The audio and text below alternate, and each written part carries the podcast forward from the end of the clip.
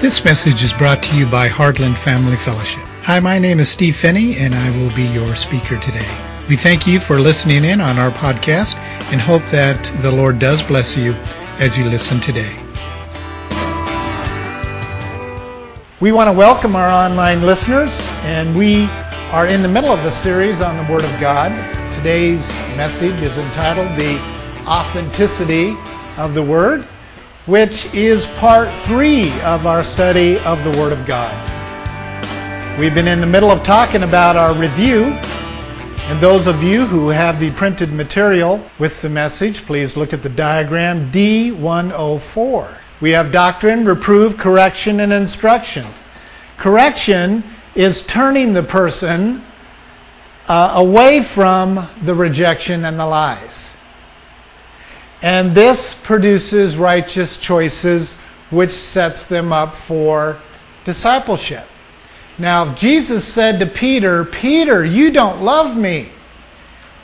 And Peter gets offended by Jesus identifying the lie that Peter was under. Peter really thought he loved Jesus.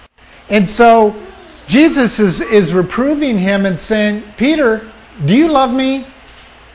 And he asked him three times, right?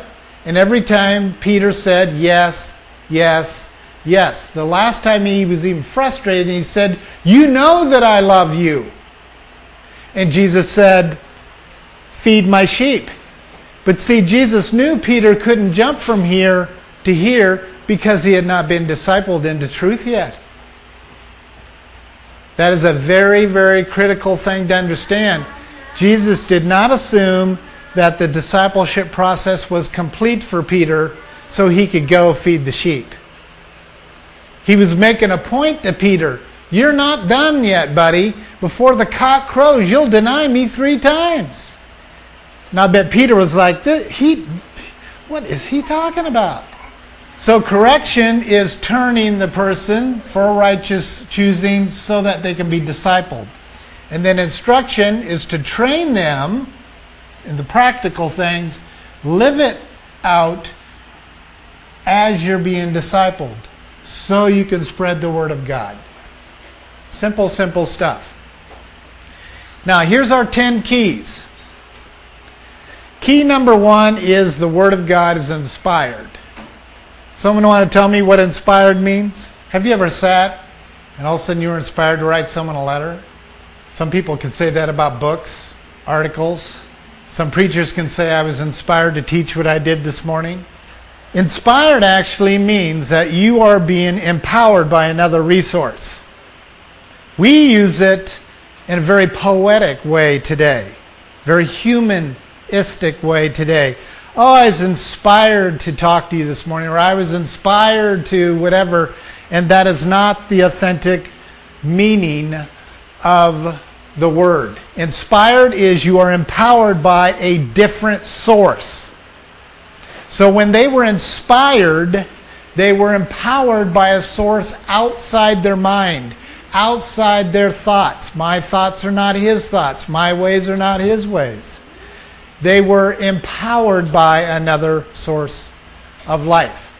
So all scripture is empowered by God and profitable for teaching, reproof, correction, training, that the man of God may be adequate. Now, adequate does not mean to be a pastor, doesn't mean to be a missionary, it doesn't mean to be well studied. Adequate means that you have all the tools necessary to complete building that shed, that house, that sidewalk, that whatever it is that you're working on, you have the tools. We have taken this passage and turned it into seminaries and Bible schools. And we think to be adequately equipped with the Word of God, you must get degrees. The truth of the matter is that is not what the Word means. It means your toolbox has been filled up. Now use them.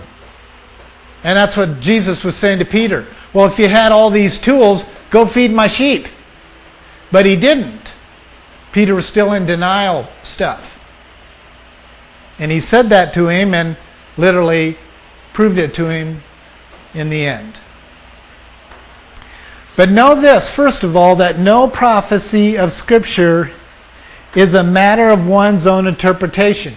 Prophecy comes from truth-sayer. It is the process of a truth-sayer.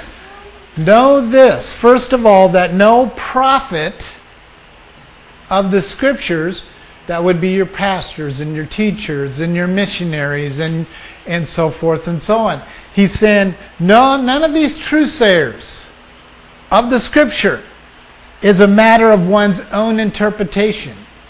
So when someone says to me, well, Phinney, that's your own interpretation of that verse. If I am interpreting the verse, then it is my own thinking. Or that's what my college taught me. That's what my professor taught me. That's what the seminary taught me. That's what my denomination teaches. He's saying, no. This is absolutely critical for the entire body of Christ worldwide to understand this, this passage. There are no interpretations of the scriptures when you are indwelt by the Holy Spirit and the Holy Spirit is doing the inspiration of teaching, preaching, writing an encouragement card. The body of Christ will be 100% in tune with each other if the Holy Spirit had its way. There is no other interpretation. The Holy Spirit does not interpret the words of Jesus, it brings to remembrance the words of Jesus, John 8 28. There is no interpretation here. It is what it is. And if everyone said it as it is, it would be what it is. There wouldn't be all this division and 3,201 denominations in the world. There wouldn't be that. And this is what is being said to us. For no prophecy was ever made by an act of human will.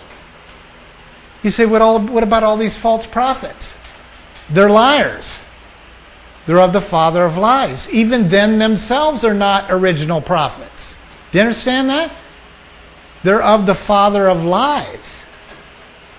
So even these crazy prophets that are out there, you can't even give them any credit because they're of the father of lies. It's singular, not plural, it's singular.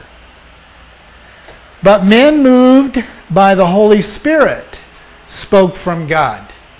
So that moved, if you dice it down there, I'm not very good at the Greek, but I do have a you know Greek and uh, uh, keyword Bible, so I can get in there and look up the definitions like anyone else can. But moved is the same word that's used for inspiration. It is a something's going on inside me that is not me. And what is it? The Holy Spirit. Moved by the Holy Spirit. Is the Holy Spirit external? Sitting there having a cup of coffee with you? No.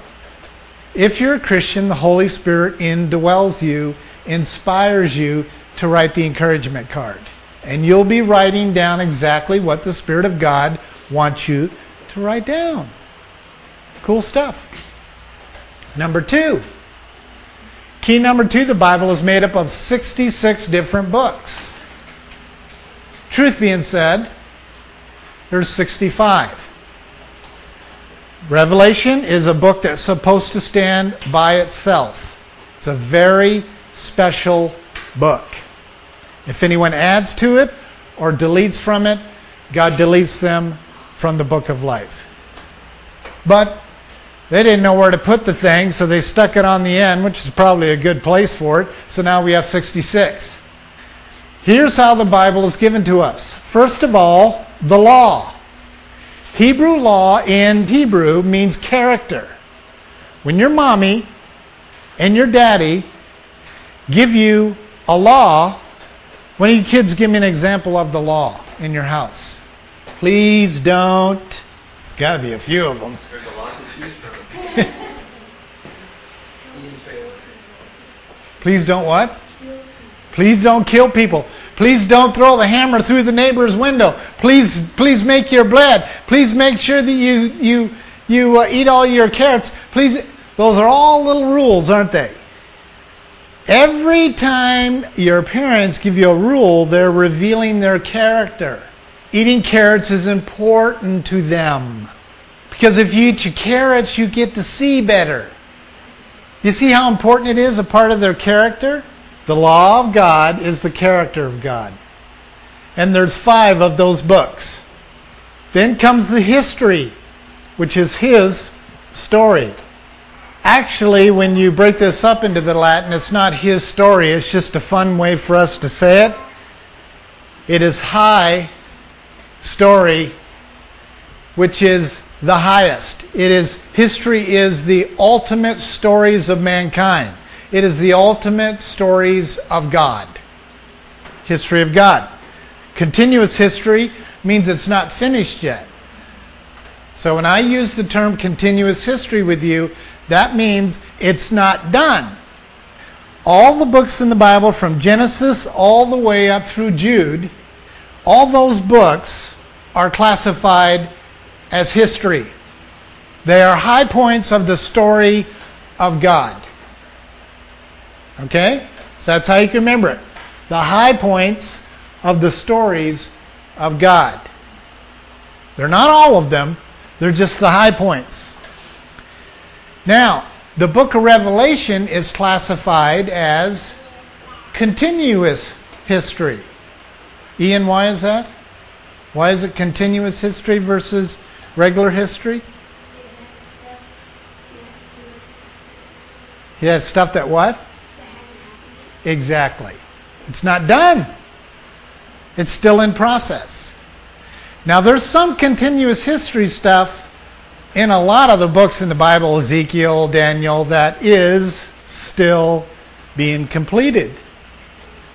But you can actually say, so it is said, so it is written, so they wrote it down.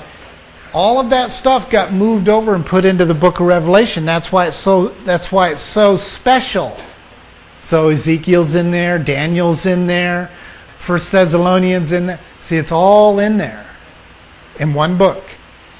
It's a summary of continuous history for God. It's a very, very, very special book, and no one's supposed to mess with it. Next, we have poetry, wisdom, which reveals the intimacy of God. So we have law, and there's five books. We have um, history, there's 12 books of history. There's poetry and wisdom, there's five books, which reveals the intimacy of God, the tenderness of God. Next, we have major prophets. Major prophets, the way you know the difference between a major prophet and a minor prophet is a major prophet is always talking about global events. Minor prophets talk about local events. So, as you know, there are more minor prophets being used by God to write things down than major prophets. Because we need to hear about Pakistan and India this morning, but reality, we need to spend our time on local work to walk out our own Christianity. Same thing in the Bible. Then you have Gospels in the book of Acts. There's five of those. So you have Matthew, Mark, Luke, and John, and then the book of Acts. Why do we include the book of Acts there? Because the book of Acts is what brings literally that time period to closure. So it's during the time of Jesus, the ascension. The book of Acts is right during the ascension, right after the ascension. Closes off the Gospels. Okay? Then you have Paul's epistles. And these are letters of direction. Now that we have the Gospels done, now that we have the sealing of the Gospels done, now we're going to give you letters, encouragement letters, of how to walk it out. What you're supposed to do with it. If you go back to our old diagram, you'll see now we're into the discipleship mode. Paul is considered the father of discipleship. Jesus is the son of the gospel, God.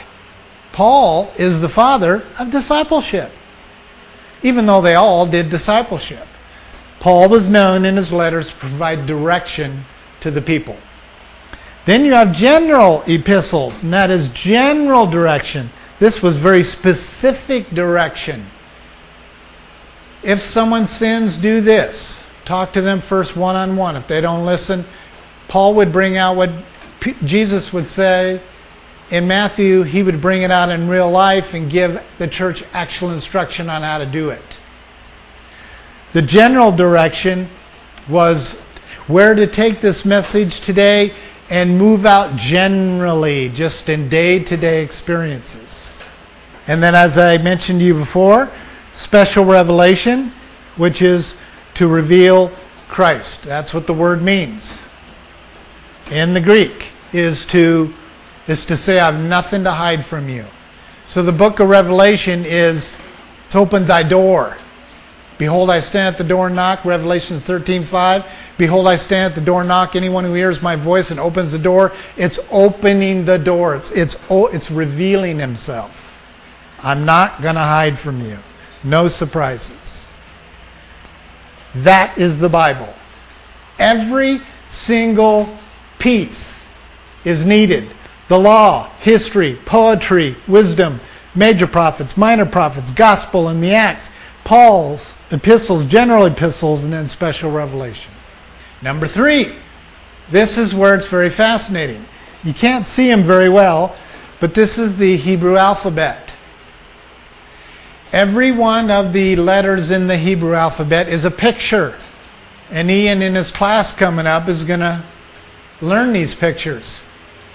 They are absolutely mind bending, they are powerful.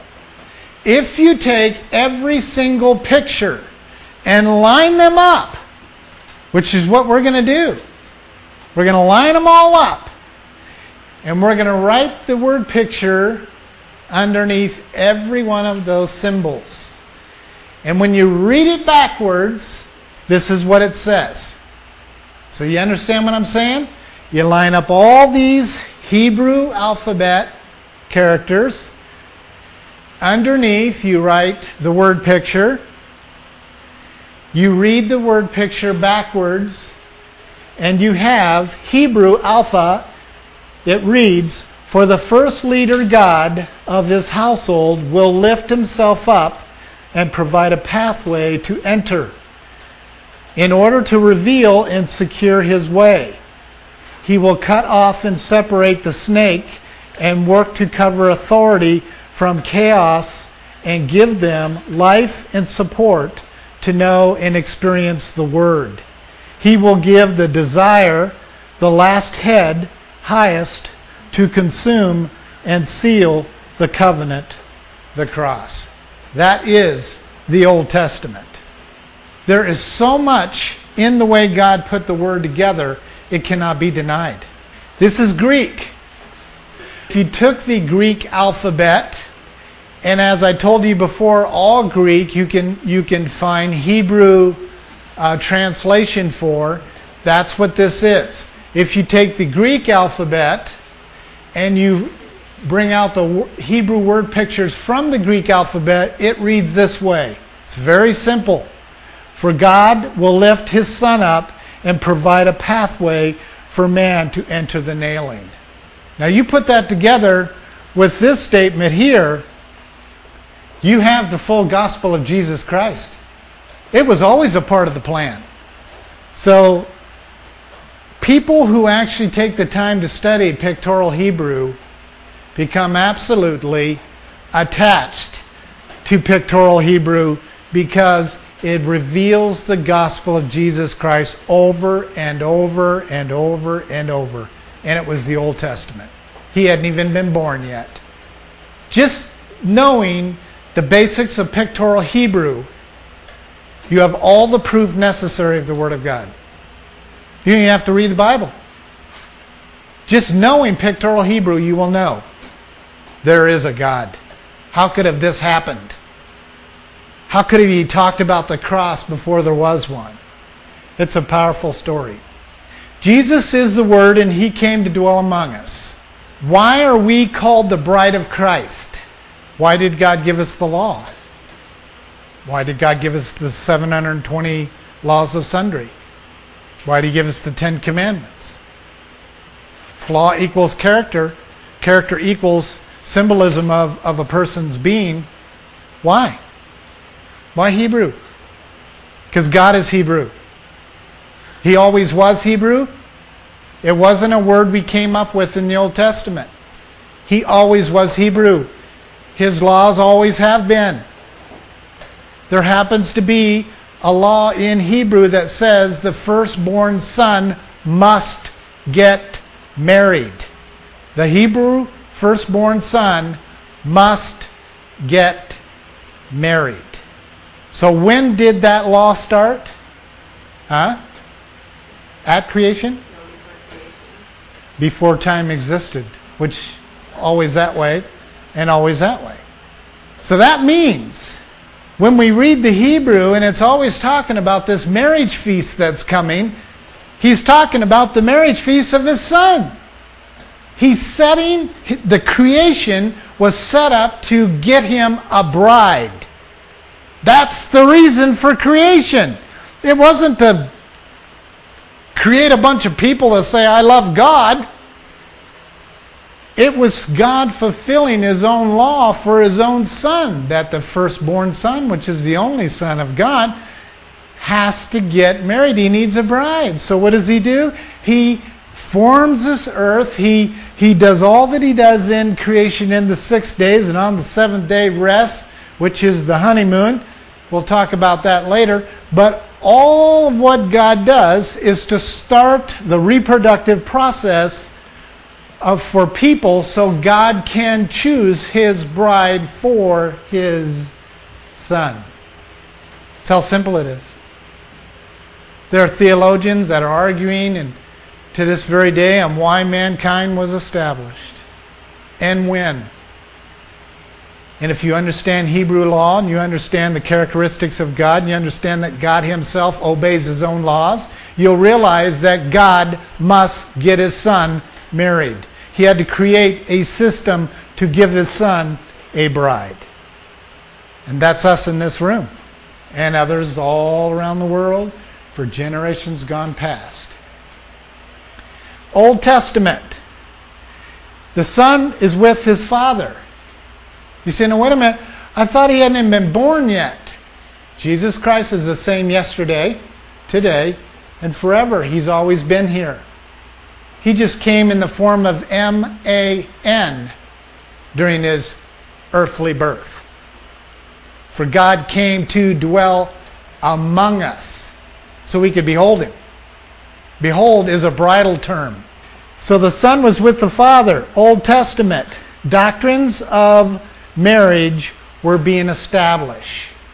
Don't do this, can't have two wives when you and all these laws started to come out of the prophets.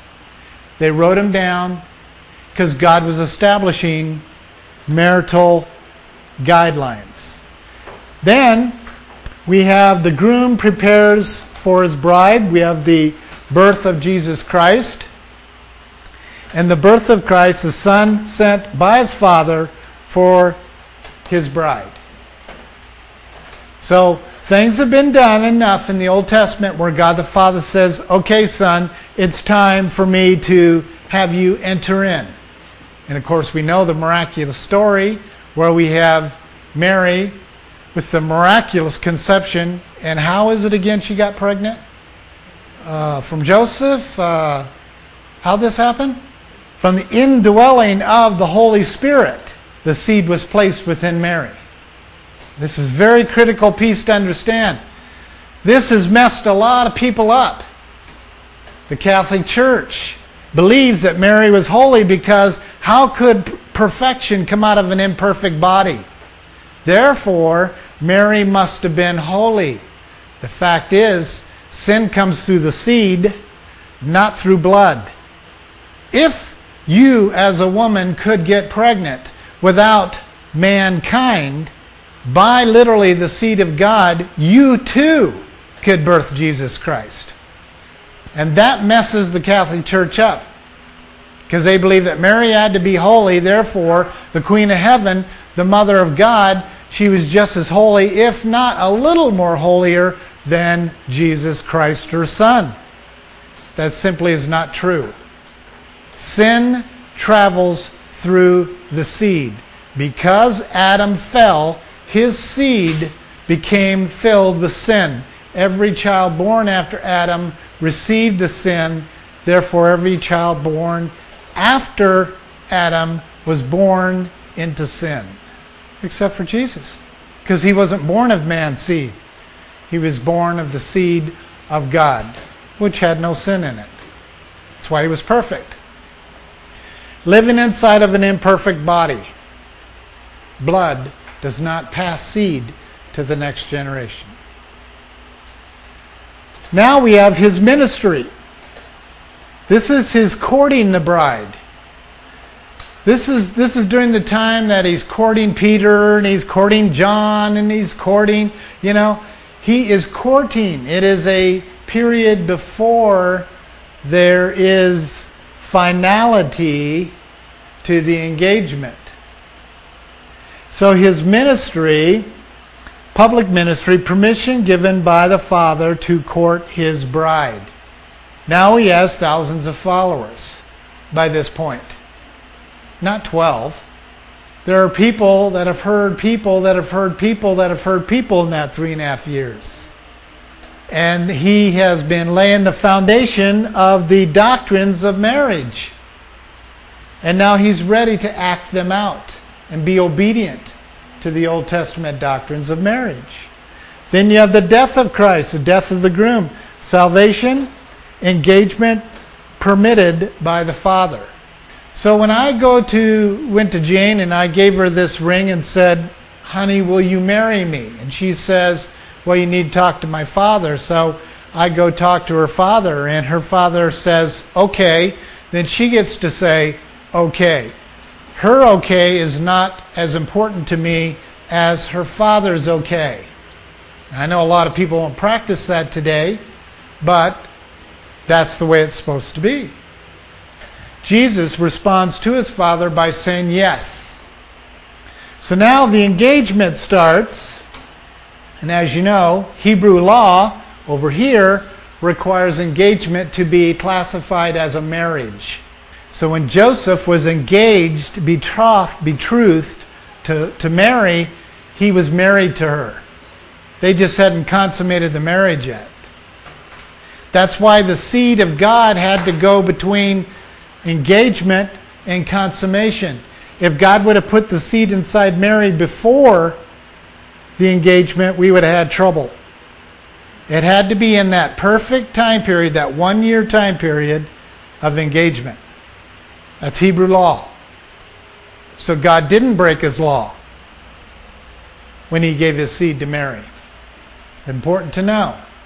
Because a lot of people accuse God of actually committing adultery against his own laws because of her being uh, becoming pregnant before what Americans call the wedding night. That is not true. The engagement period to God is you are married. But you're supposed to work out your stuff during your engagement before there's a wedding feast. That's why it takes a year. So now you have the 40 days on earth. This is the public announcement of his engagement. Jesus went to, historically, this is proven, every single town and city that he preached in. He went to every single town he preached in and announced his engagement. That's just miraculous to me. Took him 40 days to do that, to walk to every town he preached in to say, Here's my formal engagement, my announcement. Then you have Christ's ascension. The groom returns to the father. The father prepares the bride, and the groom prepares the room. So now, Jesus is actually preparing a house, is actually the term that is used, not a room. But it's a room in my father's house because the house of the Father covers literally the eternal span of the Father. But it's actually a house. He's preparing our home, He's preparing our living quarters, which is classified in Revelation as the New Jerusalem, which is 1,500 square miles wide, 1,500 square miles long, 1,500 square miles high. It is a very large home. And at the center of the New Jerusalem is the living tree. That's the stuff in Revelation people get all confused about. It's very, very simple if you keep it simple. So here we are in New Testament living, waiting while He is preparing our home for us the New Jerusalem. Now, then there's the rapture, which is the groom returns to gather up his bride. Okay, I'm done. Told my father I was done. He approved. I'm done. The house is ready. The city is ready. Come on. And he gathers up his bride, and that is the rapture. And then Christians in heaven is the groom consummates the marriage. That's what you and I are used to singing about, writing about, telling stories about the great wedding feast. We were given a picture of someone who painted a long table and it literally goes off into in the picture where you can't even see the end of the table. The chairs and the candelabras and the dishes and whatever. That's the wedding feast that is in heaven. That is the public address of what you and I classify as our wedding. It is actually a celebration that you made it through the engagement you're a virgin who had and proved to have oil in their lamp. Welcome. And there's going to be a bunch of them. They're in bridal gowns that think that they have oil in their lamp, and there's not an ounce. They're not going to make it. That's what this period's for to separate the goats from the sheep. Bridal members from pretenders. Then you have the life on this new earth, there is actually a new earth being prepared for us. We don't know what that looks like. It is all a part of what Christ is doing right now, but we know the word says it is going to be done. And then it'll go forever that way. Number four is sacred. The books of the Bible were collected and arranged and recognized by inspired sacred authority by church leaders based on careful guidelines. They call it canonization. And it's a group of Christian leaders, and there were some that were not Christians that were a part of this group that would sit in a room like this and they spent days and weeks and months deciding which of the writings should be considered placed in this written book. It ended up that there was conflict, quarrels among them, and they came out with two of them. There's one that's classified as the uh, Catholic Bible, and there's one that's classified as the Protestant Bible. If you pick up a Catholic Bible, it is going to have a set of books in there that we do not believe should be in there, and vice versa. So that is the hidden story that's not so hidden behind what happened when these people got together and put together these books and approved which should be in the final count. You need to understand something. There's a new canonization process taking place today. There are leaders that are wanting to re evaluate the canonization, the original canon- canonization process because they found four more gospels that were not debated in this original canonization meeting. So the Gospel of Mary Magdalene, the Gospel of Philip, the Gospel of, can't even remember what they all are. There were more than four, but there's four they believe need to be debated. And so they are asking for a new canonization. So you need to understand that within the next 15 years, we could have a complete, different, approved, written Bible. You say it'll never happen. Then how in the world did we get the Mormon Bible? How in the world did we get the Jehovah Witness Bible? But you just need to be aware of that. There's a process I'm going to show you that God went through to prove which of these books need to stay intact. Before the printing press was invented, the Bible was copied by hand. The word was copied accurately by using an intricate method of numeric proofing. What that means, when they would handwrite the Bible, every time they were finished with a verse, they had to count numerically with the alphabet backwards to make sure it translated back the exact same way. And it's done through coding, numeric coding. Every alphabet has a number associated with it. Most people pick up a Bible and they just say, uh, you know, they read an Old Testament verse and they're all excited about it and whatever. But if you read it in Hebrew and you understand in Hebrew, you read backwards, you understand in Hebrew it has a separate picture to it. You understand in Hebrew it has a number assigned to it. You start to realize to get an accurate translation, you got to know just a little bit more than what's on the English pages. And that's why a lot of people today question the authenticity of the Word of God. Because they have enough knowledge to say, there's no way you can tell me that what is on these English pages is everything because they've done a little of their research. So they're throwing the whole baby out with the bathwater. It's a powerful system that God put together for proof. The Bible, number six, is the Bible was the first book ever printed on the printing press, 1455, and that was done in Latin.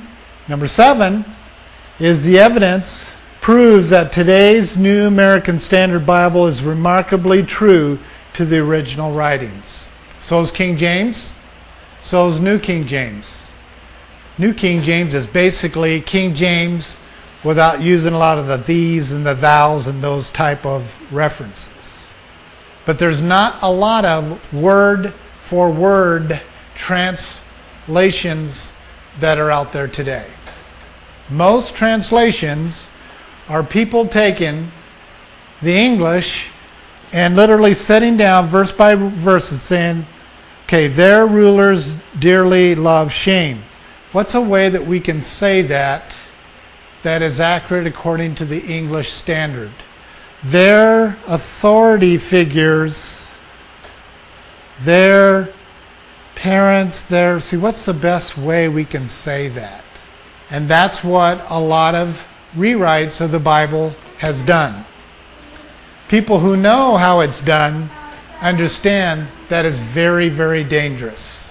They start reading these paraphrased Bibles like they're the authentic Word of God, and they're not. And there's a lot of them out there. So here's kind of the good, bad, and ugly list.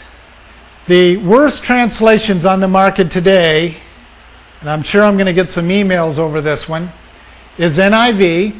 You need to understand that January 1, 2012, they are not reprinting any of the old NIV Bibles.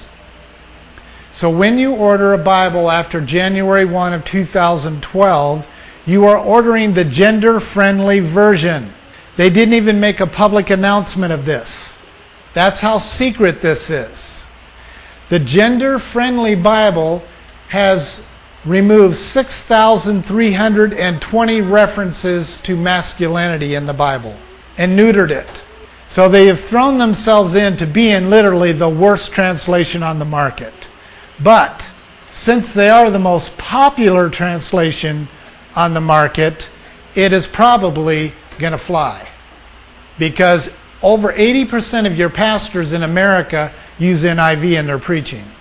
So when they get new Bibles, and their people get new Bibles, automatically make the change. New Living Translation is really not a translation, and I know I'll probably get emails on that one because they said they went back to the original writings and did what everyone else does. The problem is is using postmodern terminology to explain a culture that is impossible to explain through postmodern words. Impossible. You have to keep certain rules in mind, like the verse I read to you when it says the rulers, you need to keep rulers intact. You can't put another word there for rulers. Can't put kings. Can't put parents. Can't put fathers. Can't put mothers. Can't put them. Rulers has a particular generalization of everyone who's been given authority by God. That's why it messes it up. And then the third worst is the Good News Bible. Doesn't need to be explained. Best translations is NASB, New American Standard Bible, the King James, New King James, and then you have the RSV or the ESV, Revised Standard Version, as the best word for word translations. Number eight is we have the Dead Sea Scrolls. To discover the Dead Sea Scrolls, confirm the astonishing reliability of some of the copies of the Old Testament made over the years. Number nine, translations at the last part of the translations made in more than 2,530 languages. Historically, by 2000 AD, seven languages. By 500 AD, 13 languages. By 900 AD, 17 languages. By 1800 AD, 57 languages. By 1900, it was 537 languages. By 1980, there was 1,100. And in 2011, there were 2,530 languages of the Bible. Now I'm being told that the Bible is being digitized in over 1,000 of the leading languages in the world today. When it goes digital, the completing of the gospel in every country will be within literally months. As soon as that happens, as we know, the rapture is shortly behind that. Number 10, how in the world can we complete the Reformation if we don't believe his words are absolute and infallible? They cannot fail.